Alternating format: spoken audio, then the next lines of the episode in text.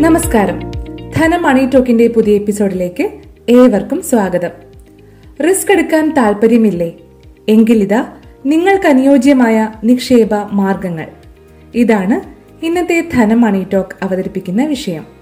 ഭാവിയിലേക്ക് നിക്ഷേപിക്കാൻ ആഗ്രഹിക്കാത്തവരായി ആരുമുണ്ടാകില്ല സാമ്പത്തിക ബുദ്ധിമുട്ടുകൾക്കിടയിലും സുരക്ഷിത നിക്ഷേപങ്ങളിലേക്ക് ഒരു തുക കരുതി വെച്ചാൽ ഭാവിയിലെ സാമ്പത്തിക ലക്ഷ്യങ്ങൾ കൈവരിക്കാം. ഒപ്പം മോശമല്ലാത്ത പലിശ നിരക്കിലൂടെ വരുമാനവും നേടാം.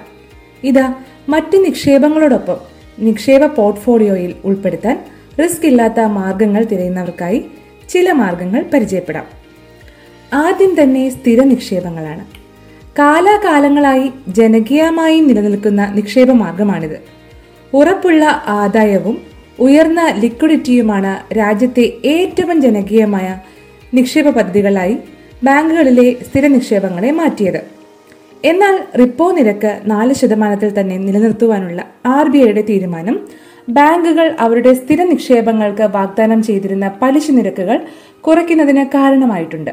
എന്നിരുന്നാലും ചില സ്വകാര്യ ബാങ്കുകളും സ്മോൾ ഫിനാൻസ് ബാങ്കുകളും ശരാശരിക്ക് മുകളിലുള്ള പലിശ നിരക്കുകൾ സ്ഥിര നിക്ഷേപങ്ങൾക്ക് നൽകി വരുന്നുണ്ട്. നിങ്ങളുടെ നിക്ഷേപങ്ങളുടെ ഒരു ഭാഗം ഇത്തരം ഏതെങ്കിലും ബാങ്കുകളിലെ സ്ഥിര നിക്ഷേപങ്ങളിൽ റിസ്ക് സാധ്യതകൾ വിലയിരുത്തിയതിനു ശേഷം നിക്ഷേപിക്കാവുന്നതാണ്.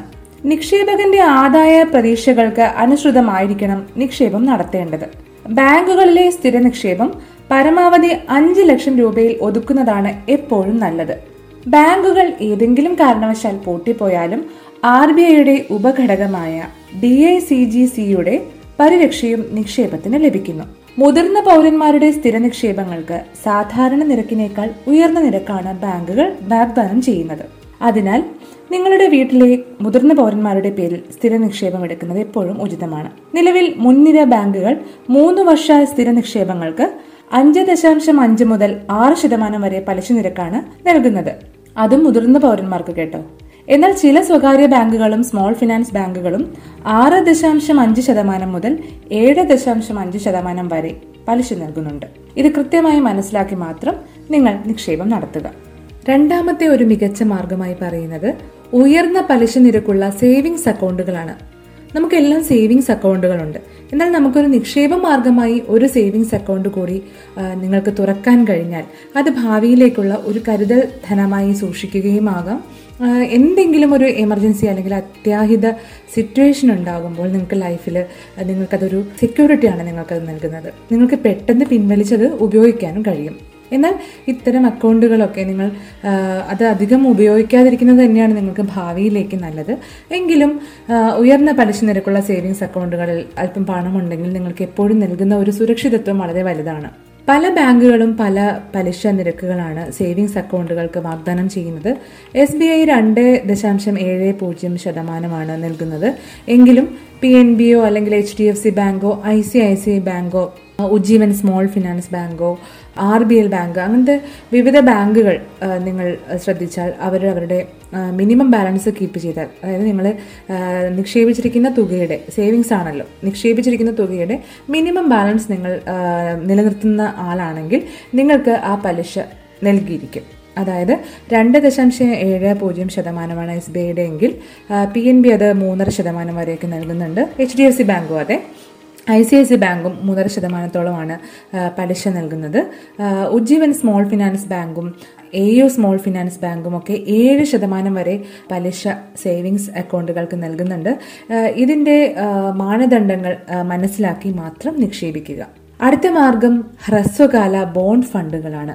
സ്ഥിര നിക്ഷേപത്തെക്കാൾ നികുതി ഇളവ് ഡെപ്റ്റ് ഫണ്ടുകൾ നൽകുന്നുണ്ടെന്ന് എല്ലാവർക്കും അറിയാം. ഒപ്പം ഉയർന്ന ആദായ സാധ്യതകളും നിക്ഷേപകന് ഇതുവഴി ലഭിക്കുന്നു. ഭാവിയിൽ പലിശ നിരക്ക് ഉയരുവാനുള്ള സാധ്യതകൾ ഉള്ളതിനാൽ ഹ്രസ്വകാല ബോണ്ട് ഫണ്ടുകളിൽ നിക്ഷേപിക്കുന്നതാണ് അഭികാമ്യം ദീർഘകാല മെച്യൂരിറ്റികളുള്ള ബോണ്ടുകൾക്ക് പലിശ നിരക്കുമായി ബന്ധപ്പെട്ട റിസ്കുകൾ ബാധകമാണ്. കൊമേഴ്ഷ്യൽ പേപ്പറുകൾ ഗവൺമെന്റ് സെക്യൂരിറ്റികൾ തുടങ്ങി അഞ്ച് വർഷമോ അതിൽ താഴെയോ മെച്യൂരിറ്റി കാലാവധിയുള്ള ബോണ്ടുകളിൽ നിക്ഷേപിക്കുന്നതിനാൽ റിസ്കും കുറയും. അതിനാൽ നിങ്ങൾ ആഗ്രഹിക്കുന്നത് റിസ്ക് കുറഞ്ഞ നിക്ഷേപ പദ്ധതി ആണെങ്കിൽ ഹ്രസ്വകാല ബോണ്ടുകൾ നിങ്ങൾക്ക് സുരക്ഷിതമായി തിരഞ്ഞെടുക്കാവുന്നതാണ്. നിരവധി പേരാണ് ഓഹരി വിപണിയിൽ നിക്ഷേപം നടത്തി മികച്ച ആദായം നേടുന്നത്. എന്നാൽ റിസ്ക് എടുക്കാൻ കഴിയാത്ത ആളുകൾക്ക് വിപണിയുടെ ചാഞ്ചാട്ടമൊക്കെ പരിഗണിച്ച് അവർക്ക് ഇക്വിറ്റികളിൽ നേരിട്ട് നിക്ഷേപിക്കാൻ ചിലപ്പോൾ താല്പര്യമുണ്ടാവില്ല എന്നാൽ വിപണിയിൽ നിന്ന് ഉയർന്ന ആദായം വാഗ്ദാനം ചെയ്യുന്ന ചില നല്ല അവസരങ്ങൾ അങ്ങനെ പാഴാക്കി കളയണോ? വേണ്ട അല്ലേ? അപ്പോൾ അത്തരം ആളുകൾക്ക് അനുയോജ്യമായ ഒരു ഓപ്ഷനാണ് ലിക്വിഡ് ഫണ്ടുകൾ. മൂലധന നഷ്ടം അതായത് നിങ്ങൾ മുടക്കുന്ന മുതൽ നഷ്ടം സംഭവിക്കാതിരിക്കാൻ. ഉയർന്ന ഒരു ലിക്വിഡ് ഫണ്ടിലേക്ക് എം ഐ പി വഴി അഥവാ മിനിമം ഇൻകം പ്ലാൻ എന്ന രീതിയിൽ നിക്ഷേപം നടത്താം. ശ്രദ്ധിക്കുക ഇത് മാർക്കറ്റ് അധിഷ്ഠിതമായ ചില വ്യതിയാനങ്ങൾക്ക് വിധേയമായേക്കാം. അതിനാൽ വിദഗ്ധ ഉപദേശത്തോടു കൂടി മാത്രം ഒരു നല്ല ലിക്വിഡ് ഫണ്ട് കണ്ടെത്തി അതിൽ നിക്ഷേപം നടത്തുക. ഇതോടെ ഇന്നത്തെ ധനം മണി ടോക്ക് പൂർണമാകുകയാണ്. ധനം മണി ടോക്കിനെ കുറിച്ചുള്ള നിങ്ങളുടെ വിലപ്പെട്ട അഭിപ്രായങ്ങൾ ഞങ്ങളെ കമന്റുകളായി അറിയിക്കുക. ഷെയർ ചെയ്യാനും മറക്കരുത്. This is Rakhi Parvathi signing off നന്ദി.